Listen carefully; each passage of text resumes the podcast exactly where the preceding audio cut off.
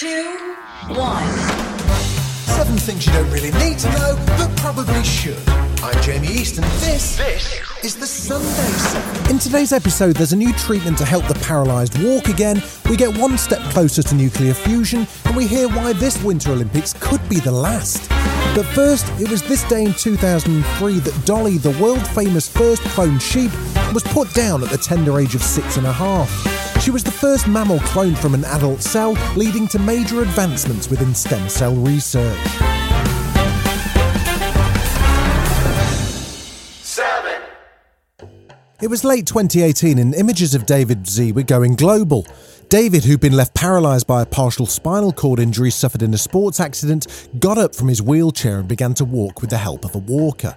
This was the first proof that electrical stimulation could reactivate spinal neurons and work effectively in patients to help them move once again. It was a revolutionary system developed by the teams of Swiss professors Gregoire Courtine and Jocelyne Bloch. Fast forward three years and a new milestone's just been reached. Here's Gregoire.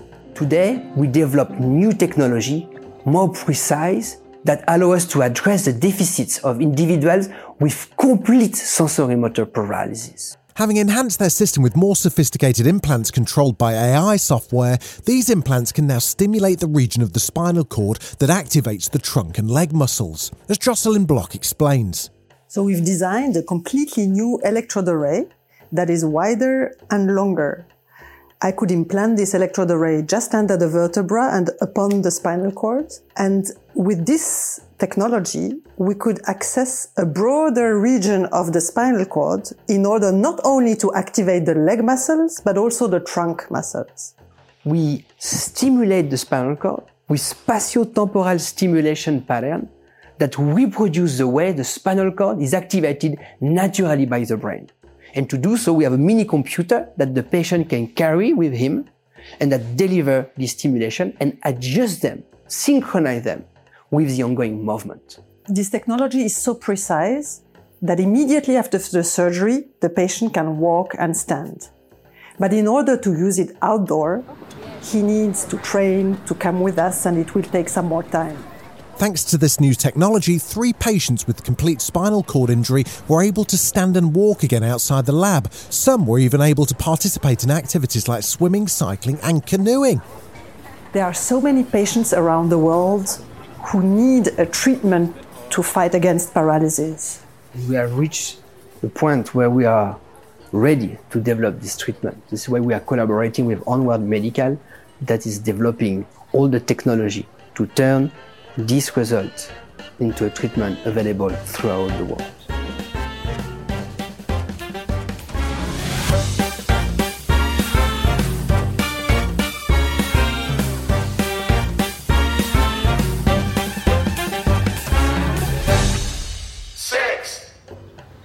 In a world first in animal welfare, Norway is to become the first country to ban the selective breeding of English Bulldog and King Charles Cavalier Spaniels, citing cruelty to animals.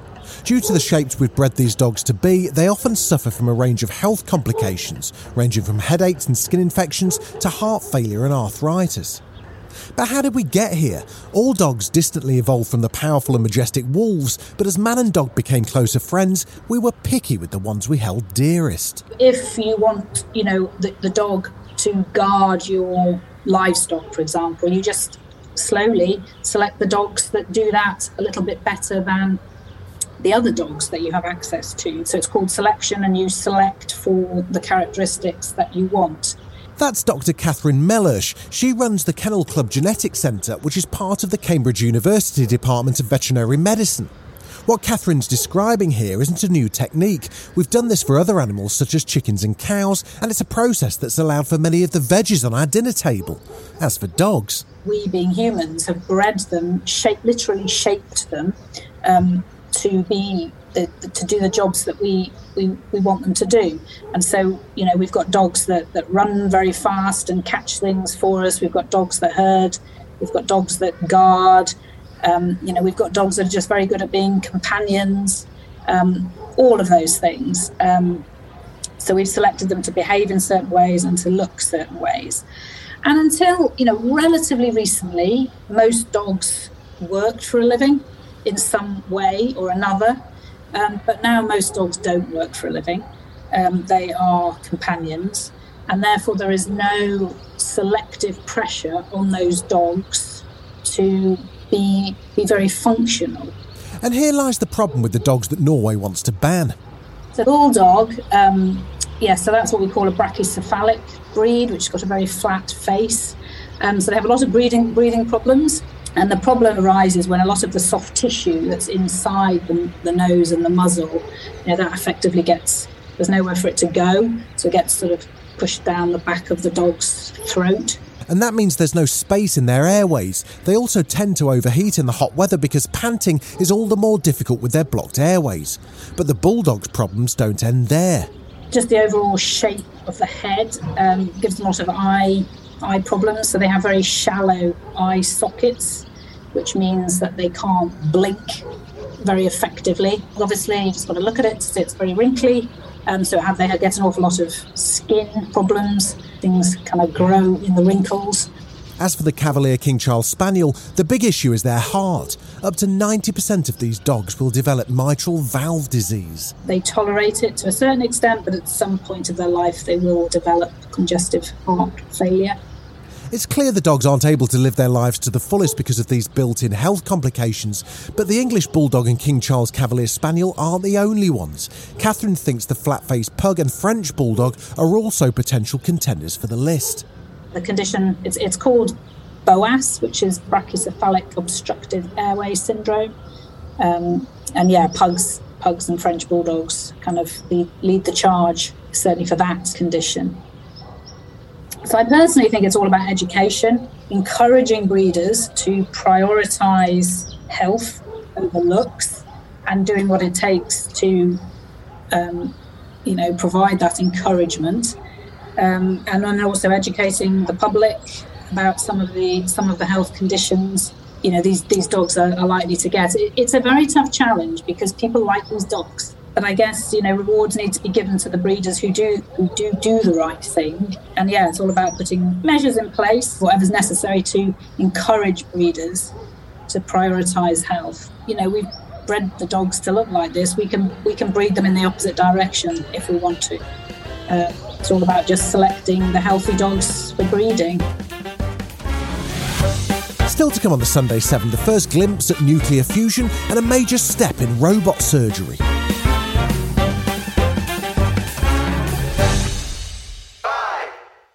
Scientists in the UK have set a new record for generating energy from nuclear fusion, the same process that powers the sun, seen as a potential future source of near limitless power. The Joint European Torus, or JET for short, is an experimental fusion machine near Abingdon in Oxfordshire. It generated around 59 megajoules or 11 megawatts of energy, enough to power around 10,000 homes in a 5 second burst. Until recently, this kind of thing was just science fiction. Talking to Sky News, Chief Exec of the UK Atomic Energy Agency, Professor Ian Chapman, explained why this is so important. This is a quest. It matters so much to find a sustainable form of energy for, for the planet. And over the last few years, we've had a bunch of hurdles, challenges that we've had to overcome. The, the results today show that we can do that and we can overcome all those hurdles, those challenges. That's why it's so important to us. Fusion's potential is enormous. It's the process that powers our sun and stars. Its fuel is in limitless supply, and unlike nuclear fission, which runs conventional nuclear plants, there's no long lived waste. With nuclear fission, atoms of radioactive metal split, releasing energy in the form of heat. With nuclear fusion, two different forms of hydrogen fuse together, making helium. This releases four times more energy than conventional nuclear fission. It has the potential to transform civilization, but the practicalities of making fission a viable energy source are still huge. At JET, for example, they need more energy to achieve fusion than they get from it, but it's proved the science and is developing the tools needed for the next fusion machine. Scientists say that the machine will be the final step before a commercial reactor. Fernanda Rimini is a physicist at JET, and she thinks the only thing standing in our way is commitment.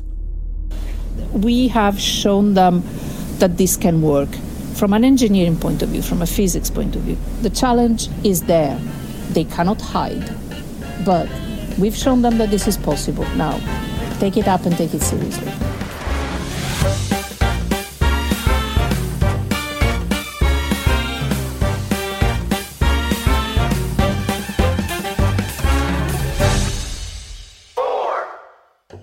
Years, the world of medicine's been steadily advancing the art of robot assisted procedures, allowing doctors to enhance their technique inside the operating theatre. Now, US researchers say a robot successfully performed keyhole surgery on pigs all on its own, without the guiding hand of a human. Enter Star, the smart tissue autonomous robot. It carried out laparoscopic surgery to connect two ends of an intestine in four pigs. According to Axel Krieger from Johns Hopkins University, the robot absolutely smashed it. We did a comparison study to human surgeons, uh, both uh, using manual laparoscopic surgery and then also uh, you know, current state of the art robot assisted surgery where the operating surgeon sits on the console and performs this uh, in a teleoperated mode. And in both control studies against uh, manual and robot assisted surgery, our STAR robot outperformed the surgical quality. Uh, what we measured is the consistency of the uh, spacing and placement of each sutures. So, you know, if you want to achieve, let's say, a three millimeter spacing, how close to that uh, spacing are you actually between sutures. That translates directly to burst pressure and how stable that anastomosis is after, after the surgery. And the second improvement that we showed uh, is that in manual uh, surgery, surgeons would often place a, suture, uh, a needle, uh, then not like the spot where it ends up and pull it back out. And that, of course, causes uh, some tissue damage that's not good uh, for the patient. And in our robotic system, we reduced uh, that amount of false needle placement dramatically. Whilst this study tested the robot's ability to connect intestines, Axel says the possibilities don't stop there. We foresee this technology to be not just applicable to suturing, uh, where we worked in uh, this uh, study, but also to other soft tissue surgery. So imagine a precision tumor resection with always the correct margin, uh, but then also applications in trauma surgery, where you might have a robotic system uh, that is not just in hospital, but maybe uh, in an emergency vehicle and can already initiate a life-saving care on the way to the hospital. Yeah, we are really excited about the potential uh, to translate this not just from preclinical studies but to clinical studies. Uh, we think this can really democratize access to the best healthcare and get consistent uh, results to everybody. We foresee, you know, in the next uh, four or five years uh, that we are able to do the first in human studies uh, with this technology. Still to come on the Sunday 7, how climate change is threatening the Olympics, and why you might be seeing daffodils right now, right after this. It's that time of the year. Your vacation is coming up. You can already hear the beach waves, feel the warm breeze, relax, and think about work. You really, really want it all to work out while you're away. Monday.com gives you and the team that peace of mind. When all work is on one platform and everyone's in sync, things just flow wherever you are. Tap the banner to go to Monday.com.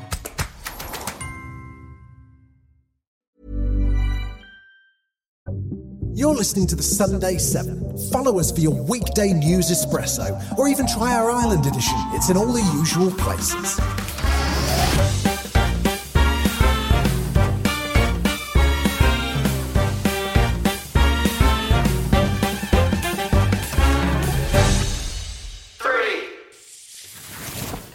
As the 2022 Winter Olympics get underway, scientists are warning that the future of the Games is under threat because of climate change. For the first time in Olympic history, the Beijing Winter Olympics is using almost 100% artificial snow. Beijing has little to no natural snowfall in the winter, and yet it's now staging 109 winter sporting events. To transform this terrain, organisers have used almost 400 snow guns to churn up and shoot out artificial snow. While organisers are able to produce snow artificially, a new report from Loughborough University warns that this could be putting athletes' safety at risk. Madeleine Orr is a Loughborough sports ecologist and co author of the study. She spoke to VOA News. In sports like biathlon, um, or cross country skiing or any of the freestyle events where an athlete is flinging themselves into the air, flipping around and falling, you would want the surface to be a little softer and the problem with artificial snow is that it's about 70% ice compared to natural snow, which is about 30% ice. And so the surface is much, much harder.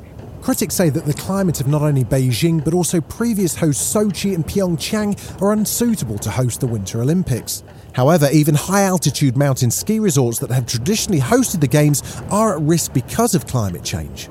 The northeast of the US, for example, eastern Canada, uh, we are losing significant amounts of snow there. And then in places like the Rockies and the Alps, we just don't have quite as much as we used to. So the challenge moving forward is going to be where can we put these events? And with the Winter Olympics, we're already kind of there. Using artificial snow also causes environmental damage previous research has shown that that can be damaging to local wildlife. Um, but we also expect that, you know, when you're creating that much snow, the energy usage is extraordinary. Uh, the amount of water is extraordinary. In this Olympics, we're um, expecting 49 million gallons of water to be used. Whilst Chinese organisers promise the Games will be carbon neutral, that might not be enough to save them. The Loughborough University report warns that by 2050, fewer than half of the recipients that have hosted the Winter Olympics in the past will have viable snowfall.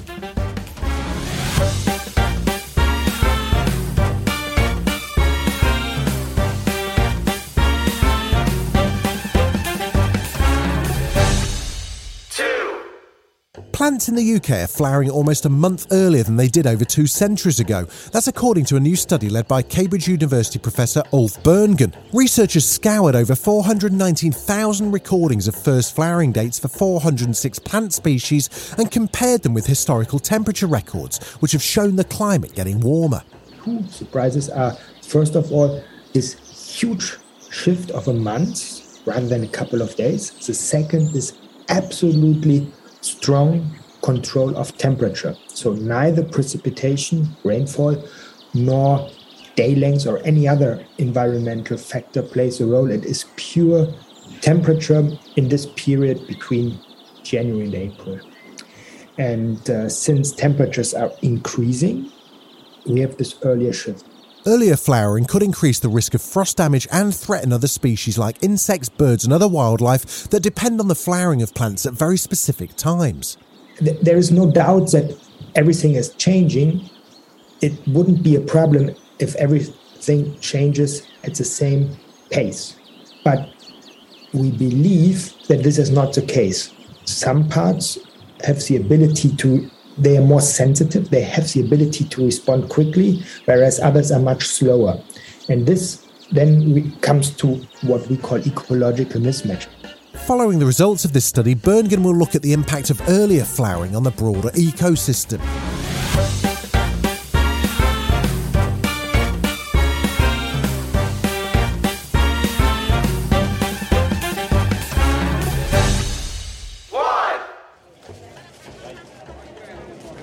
South African company says it's made the first mRNA COVID 19 vaccine on the African continent. The company, Afrigen Biologics, says it's used Moderna data to design, develop, and produce the shot at lab scale. It would mean a cheaper, patent free version of the injection. The World Health Organization hired the company last year as one of several chosen in a pilot program to help low and middle income countries crack the code of COVID vaccines. UN health official Charles Gore spoke to Reuters and says this could help change perceptions of African nations' capabilities. If this project shows that Africa can take cutting edge technology and produce cutting edge products with it, that will banish this idea Africa can't do it. Afrigen used the publicly available sequence of Moderna's mRNA vaccine, however, theirs is uniquely designed. The WHO launched the project after Pfizer, BioNTech, and Moderna declined their request to share tech and expertise. They hope their hub in Cape Town will help overcome vaccine inequality, and Afrigen hope the vaccine can be tested on humans before the end of the year. This has been the Sunday 7. Wherever you're listening, do us a favour and hit the follow button. We'll be back tomorrow at 7am with the regular Smart 7. Have a great rest of your weekend. Written, produced, and published by Daft Doris.